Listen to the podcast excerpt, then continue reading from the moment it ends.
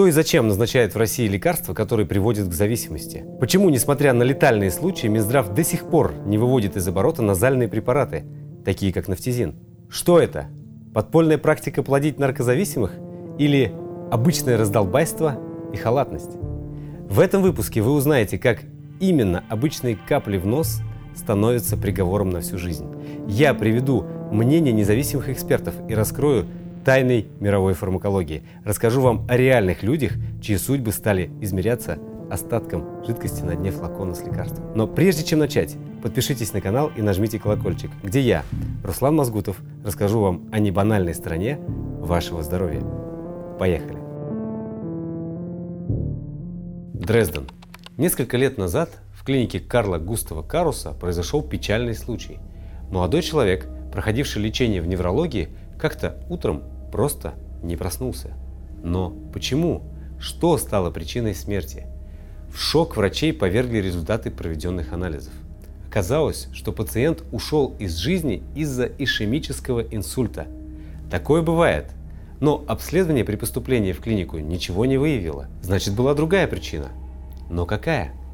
Специалисты сделали подробный анализ и выяснили, причиной смерти стали банальные капли, которые закапывают при простуде в нос. Злоупотребление назального деконгестанта, содержащего ксилометазолин, само по себе дело опасное.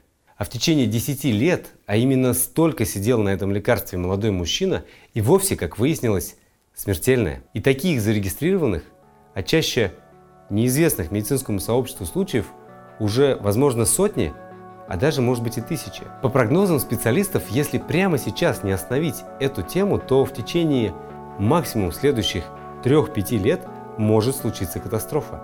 Ведь никто не любит статистику, особенно те, кто ее заказывают. Особенно, когда результаты говорят о близкой планетарной катастрофе, касающейся всех нас, всей популяции людей. Нам только кажется, что медицина всегда защищает нас, но на деле все не совсем так.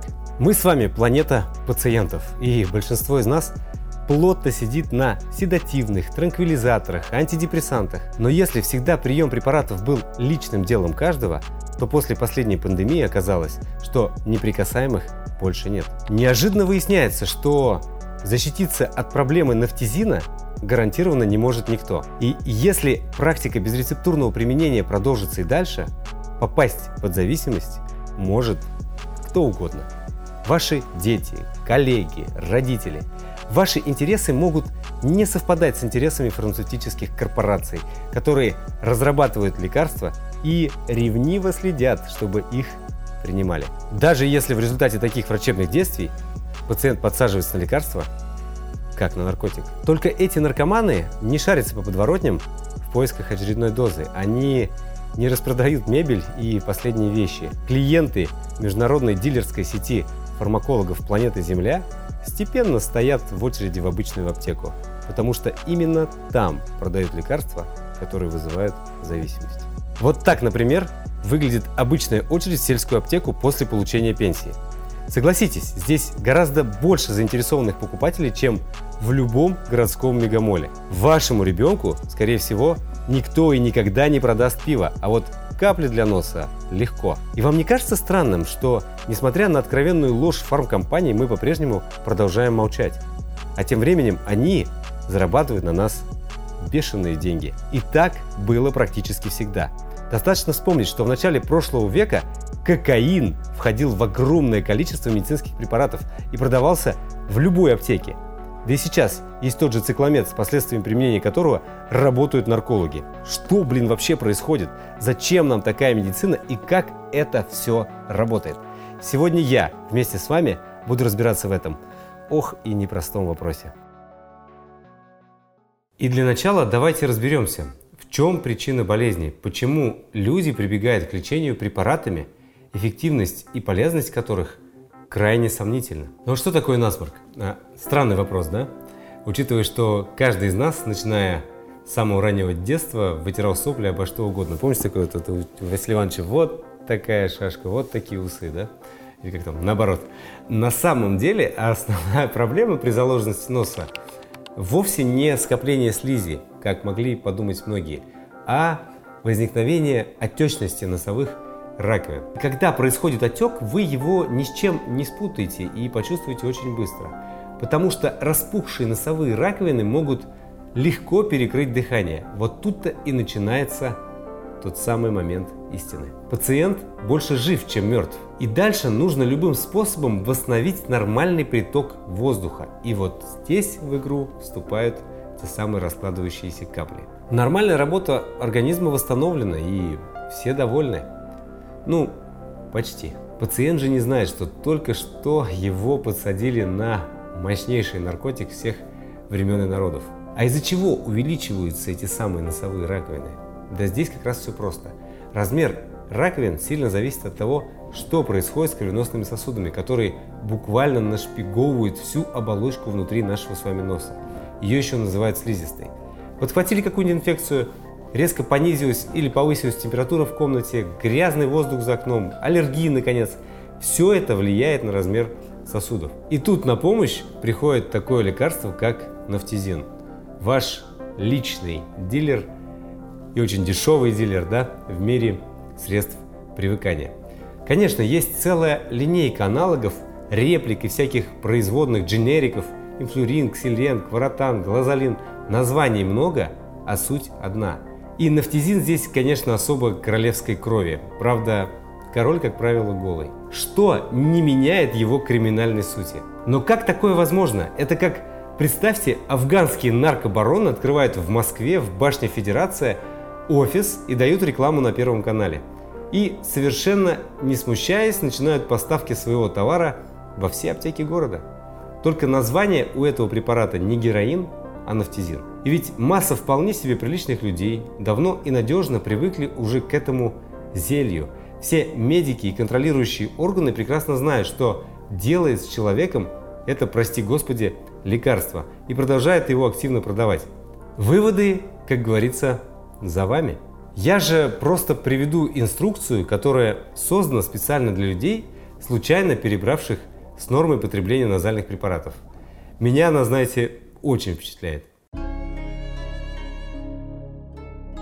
Существует три степени отравления нафтизином. Первое – легкое. Это когда наблюдается небольшая сонливость, может быть недомогание и, а, конечно, снижение аппетита. На второй ступени этой лесенки также отсутствие аппетита, да и куда ж наедаться при таком отравлении. Дальше.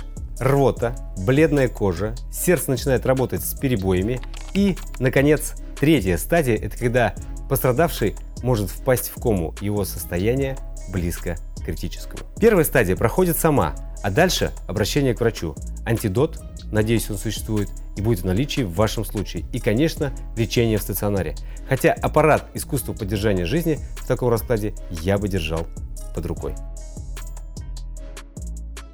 Но это все теория. А что конкретно делать, если вас вдруг накрыло того, что должно было спасти? Если вы не живете рядом со станцией скорой помощи, нужно срочно промыть носовые проходы, желательно теплой водой.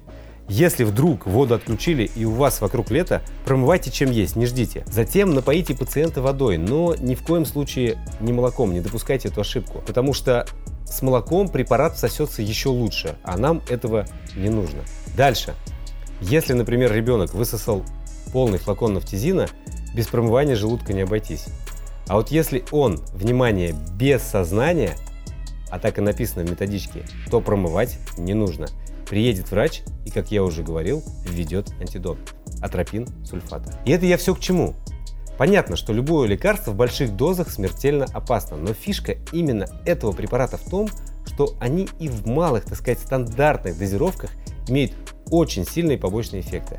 А именно очень серьезное привыкание. Вот послушайте, что пишет человек в комментарии к статье по этой теме. Елена. Я на анестезине живу 50 лет уже. Да, действительно, много побочных болезней приобрела за такой огромный срок. Но не думаю, что это от нафтизина. А без него я уже просто вообще не дышу. Капаю очень часто. Ну, в общем, один пузырек за двое суток улетает. Именно суток, потому что я и ночью капаю.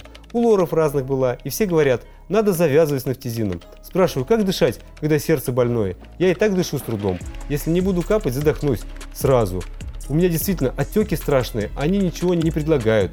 Чем лечить, а только надо бросить капать, вот и все. Не могут они лечить эту болезнь. И это неоспоримо. Не надо посылать к тем, кто не знает, чем лечится эта болезнь. Ничего не напоминает? Середина 19 века. Кандалы, больные в клетках. Человек полвека на этом препарате. Я, честно говоря, даже теряюсь, что сказать. Даже очень счастливые наркоманы просто столько не живут. Мечта любого наркодилера. Таких клиентов просто нужно обеспечить платиновыми картами с пожизненной скидкой. Сказал бы еще, что проживут они, правда, немного, но женщина явно не девочка. Не с пеленок же она этот нафтизин кушает по полфлакона в сутки. Заметьте, часть она употребляет ночью. Не знаю, может у нее там будильник нафтизиновый где-то стоит. Удивительно. А вот дальше я вообще не понимаю, что происходит. Если это наркотик, то должны быть люди, заинтересованы в увеличении числа зависимых. Ведь это очень серьезные деньги. Но оказывается, что стоимость одного флакона на сегодняшний день составляет всего лишь 35 рублей. В чем же здесь выгода? Да просто еще совсем недавно его цена была в разы меньше, а это значит, что его реальная себестоимость крайне низкая, потому что рост цен был связан с проблемой производителя, а не с повышением стоимости сырья. То есть получается, что на дешевом, но таком необходимом для многих лекарстве прибыль составляет несколько сотен процентов. А если умножить эти цифры на данные по обороту лекарства, то получается крайне неплохо. И косвенно этот факт подтверждает постоянная дорогая реклама на телевидении. Но кто в здравом уме будет выбрасывать деньги на ветер? Одно упоминание на сайте проекта «Жить здорово» стоит, блин, ну я не знаю, как крыло самолета. То есть нужно понимать, да, что это серьезный бизнес, у которого есть свои благополучатели. А значит, именно они заинтересованы в том, чтобы с их доходами ничего никогда не случилось. Поэтому количество зависимых будет только расти. И самое страшное в том, что люди даже не подозревают, что из них делают зависимых. Вот и в инструкции написано «Противопоказания с осторожностью. Ишемическая болезнь сердца». Ничего, что люди умирают. Зато недорого. А вот это мое любимое. При длительном применении выраженность сосудосуживающего действия постепенно снижается. Явление тахифилаксии – Рекомендуется через 5-7 дней применения делать перерыв на несколько дней. Ткани привыкают к действию препарата и сигналят хозяину. Старик, завязывай, перестань травить нас этой гадостью. Может твой нос сам справится? Нет, говорят фармакологи. Сделай перерыв, скушай твикс и через недельку снова в стойло. На долгие года. Вот еще один комментарий пользователя на эту тему Галины. Когда первый раз закапала нос нафтизином, подумала, вот оно счастье, но через месяц поняла, как ошибалась. Без нафтизина уже свою жизнь не представляла. Но кто эти люди, которые зарабатывают на нафтизиновом рабстве? Я провел небольшое расследование. Оказалось, что один из крупнейших производителей лекарства зарегистрирован в кипрских офшорах, и найти его собственников невозможно. А другой – славянская аптека, которому по некоторым оценкам принадлежит львиная доля рынка нафтизина – то судится со своими сотрудниками из-за выплаты зарплаты, то находится под процедурой о банкротстве. В общем, какая-то крайне мутная история. И на этом фоне вот такой верх цинизма. Соблюдайте меры предосторожности при использовании препарата для лечения маленьких детей. Интоксикации зачастую могут возникнуть по вине взрослых. Известны случаи, когда ребенок мог выпить флакон с нафтизином или самостоятельно открыть препарат. Рекомендуется хранить такие лекарственные средства в недоступных местах. Я бы еще добавил в недоступных для взрослых местах, поскольку известны случаи возникновения длительной зависимости. Далее я расскажу о механизме привыкания, для того, чтобы вы не вляпались в эту дурно пахнущую тему. А пока немного истории. Понятно, что тема простуды и насморка во все времена была крайне актуальна. Мы всегда сопливим, да? Антибиотики отсутствовали как класс. И люди лечились народными средствами и даже кровопусканием. В основном в те времена фармацевтика просто поддерживала иллюзию лечения. Знаете, как э, насморк, если лечить, не проходит за неделю, а если лечить, то проходит за 7 дней. Но если и помогало, то исключительно как плацебо. То есть, пока больной верил в силу медицины, до тех пор лекарство могло работать. А вот после Первой мировой войны с ее потерями и развившейся военной медициной дело сдвинулось с мертвой точки. Вот это хвойник двухколосковый, он же Кузьмичева трава и степная малина. используется до нашей эры в Китае в качестве лекарства от астмы и, чего уж греха таить, как наркотик. И великолепно снимал боль. Именно из этого растения в конце 19 века японцы сделали препарат под названием эфедрин. А еще через 30 лет ученые смогли его синтезировать, то есть сделали лекарство, которое стало первыми каплями от насморка. А в 60-х годах прошлого века компания Merck Group создала оксиметазолин, одно из мощнейших средств, сужающих воспаленные сосуды в носовой полости. Интересно, что эти ребята работали еще в Европе с конца 17 века, во время войны официально производили для нацистов лекарства и наркотики. Но чем же так опасны эти милые капельки в нос? Да все тем же, что если у вас заложен нос, то дышать вы будете через рот, даже во сне. Все время, не останавливаясь, иначе не выжить. Гипоксия мозга убьет вас раньше, чем вы поймете, что что-то пошло не так. И вот некоторые симптомы. Кислородное голодание, деформация грудной клетки, ослабление слуха, непрекращающиеся отиты и бронхиты. Откройте сейчас рот и посидите несколько минут, не закрывая его. Через некоторое время вы почувствуете сухость во рту, и это только начало. Дальше пойдут нарушения твердого неба и, что более вероятно, изменится положение носовой перегородки. А вот это уже заявка на долгие бессонные ночи. Есть такое понятие, как разжижение нижней челюсти, и это тоже постоянно открытый рот. Плюс, особенно у детей, может пострадать развитие интеллекта. А теперь представьте себе, что из-за каких-то капель вашего ребенка потащили на анализы, и попали вы к фанату своего дела, который тут же прилепил вам самый страшный диагноз, и пошло-поехало. А все это дело в каплях в нос. И, наконец, мое любимое хирургическое вмешательство. Как бы это грубо не звучало и не называлось стандартом лечения, но прижигание прямо в носовой полости – это очень грубо. Да? Зачем лечить? Давайте просто выжжем и потом будем уже разбираться, что там будет со слизистой, неважно. Мы же все дипломированные специалисты, нас так научили. И вот в результате такой помощи происходит серьезная закупорка сосудов. А еще круто это сделать ребенку до трех лет, у которого в носу вообще еще нет рецепторов. Зато сужающие сосуды капли даже по официальной версии фармкомпании могут вызвать боль в животе и рвоту, синюжные пятна на коже, снижение температуры и сбои в работе сердца. Да уж, ситуация так себе. Вот хуже дела обстоят только у спортсменов. Им вообще тренеры рекомендуют заправляться каплями для носа в обязательном порядке, поскольку эти чудо-капельки повышают на время выносливость и дают приличный результат на финише. Ну а то, что возникает там какая-то зависимость, так это, ну извините, есть риски большого спорта. Кстати, эти капли, они запрещены антидопинговым комитетом. Но как с медицинской точки зрения выглядит сам механизм подсаживания на эту назальную заразу? Сначала складывается ситуация выбора. Представьте, отец семейства, которому нужно зарабатывать, вот у него вдруг случился насморк. Еще такое, не знаю, забитость в носу и, естественно, голова побаливает. Если это вам знакомо, ставьте лайк этому видео. Конечно, в идеале классно остаться дома, подлечиться, попить ромашку, да, полежать под одеялом. Но в реалиях происходит так, что если вы вовремя не придете на работу, то, возможно, вам и возвращаться уже будет некуда, и начальство нашло вам замену. Или ситуация, дети заболели. Больничный, конечно, классно, а если кровь из носа, нужно на ту же самую работу.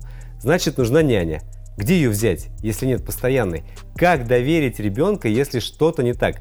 В общем, выбор в полный рост. А тут капли за 35 рублей купи и не парься. При том, что не надо идти к врачу и никакого рецепта не нужно. Не нужно платить за консультацию. Не нужно искать каких-то там вроде бы безопасных решений. А если еще аллергия, то тут вообще приехали. И неважно, что причина в экологии, питании, в воде, отдыхе, реагентах под ногами, да и в подвижности в конце концов. Купи капли и не нужно париться. Выбор, в общем-то, очевидный. именно поэтому армия зависимых, несмотря на постоянные статьи в интернете, о вреде таких препаратов постоянно растет. Но как и на каких принципах работает это лекарство? Почему капли в нос столь притягательны? Все дело в том, что входит в состав лекарства, а это хорошо знакомый нам адреналин. Гормон, который вырабатывается в организме во время стресса или страха. Естественно, адреналин в небольшом количестве всегда выбрасывается в носовую раковину, но ровно настолько, сколько нужно, чтобы носовая раковина сокращалась. Получив адреналиновый заряд, сосуды сужаются. Отечность нижних носовых раковин проходит и дыхание восстанавливается. Но когда мы, так сказать, помогаем организму, выброса внутреннего адреналина не происходит. И природный механизм регуляции тонуса сосудов нарушается, и тело само перестает реагировать на отечность. Получается, что банальные капли влияют на всю гормональную программу человека – который даже не подозревает, что уже подсел на эту зависимость. И ситуация эта сама по себе может какое-то время не проявляться. Но вот когда вы заметите, что пузырьки с каплями регулярно заполняют вашу мусорку, вдруг окажется, что вы уже плотно подсели. Организм уже перестроился и требует постоянной дозы. И вот что по этому поводу говорит мой коллега-врач, аллерголог, иммунолог, доктор медицинских наук – профессор Георгий Валентинович Черепнев. После начала приема капель проходит не 5-7 дней, а месяца 2-3. И решать, что капать я уже больше не буду, уже поздно. Перестройка в организме уже произошла, и тело требует адреналина извне постоянно. Причем, если в носовую раковину поступает малая порция, ровно та, что необходима для требуемого сокращения слизистой, то со временем мы можем начать капать в нос уже бесконтрольно. В этом-то и заключается основная проблема. И такое происходит не только при ОРЗ, ОРВИ или другой какой-нибудь а, инфекции вирусного генеза. Бывает, что искривлена перегородка носа от рождения или вследствие травмы. И тогда воздух следует уже не тем маршрутом, которым должен. Турбулентность воздушных потоков нарушается, и носовые раковины начинают расти. И потом я слышу примерно такие истории больных. Сидела на каплях лет 20, взяла силу в кулак, терпела, оттягивала время, когда хотелось капнуть в очередной раз, свела закапывание до одного раза, только на ночь. Это такой тихий крик отчаяния, причем никто из тех, кто призван защищать здоровье и не думает шевелиться. В результате количество зависимых только растет. Сидел сначала на глазолине, потом на тизине примерно 12 лет. Слазил сам лет 6 с переменным успехом то 2-3 месяца не капаю, но и дышать не могу. Задыхался, потом опять бросал. В общем, что хочу сказать, что сейчас уже больше 15 лет практически не пользуюсь, только в крайнем случае, при болезни. И как бы хреново не было, капаю не больше одного раза, и то на ночь. Но и то после двух дней приходится терпеть. Столько же, то есть 2-3 дня. Хочу всем посоветовать, пока не поздно, завязывайте, это наркота. Извините, если что не так. Но только хорошо скрываемая, доступная и дешевая. Теперь вы знаете, откуда берется зависимость от приема назальных препаратов. И теперь возникает вопрос, а что делать? Как избежать зависимости? Кому доверять и чего опасаться? Как избежать зависимости от капель? Отвечая по существу. Вот такой чек-лист для сопливого носа. Если пользуетесь каплями в нос, не делайте это больше 5-7 дней подряд. Это критично – и, и то по согласованию с врачом. Ни в коем случае не нарушайте дозировку, указанную врачом. Как бы ни казалось, что немного больше, это не страшно. Если уж решили капать, то воспользуйтесь детскими каплями. Они менее концентрированы. Чем дешевле лекарство, тем легче от него отказаться. Как бы парадоксально это ни звучало. Если вы уже подсели, то тогда делать имеет смысл следующее. Снижайте дозу или уменьшайте количество приемов. Ну, в идеале до одного или нуля.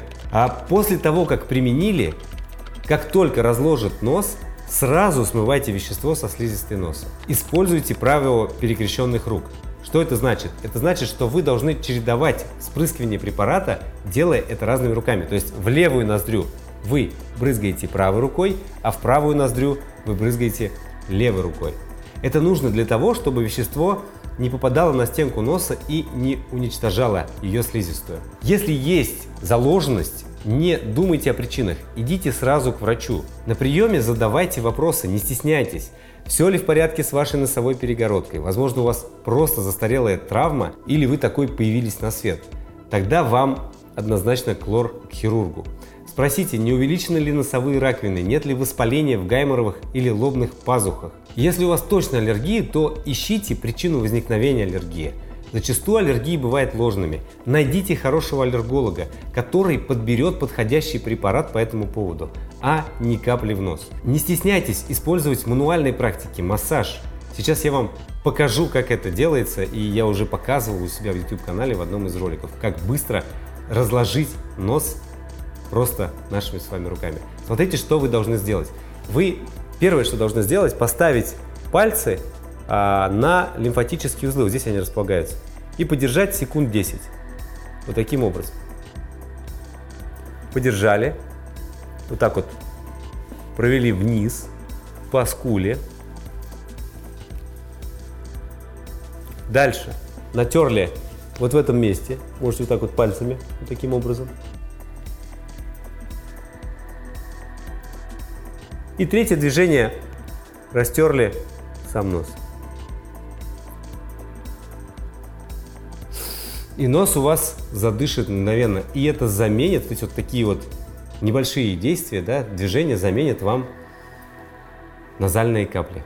Подписывайтесь на мой канал и узнавайте больше о своем здоровье, поскольку никто, кроме вас, этого не сделает.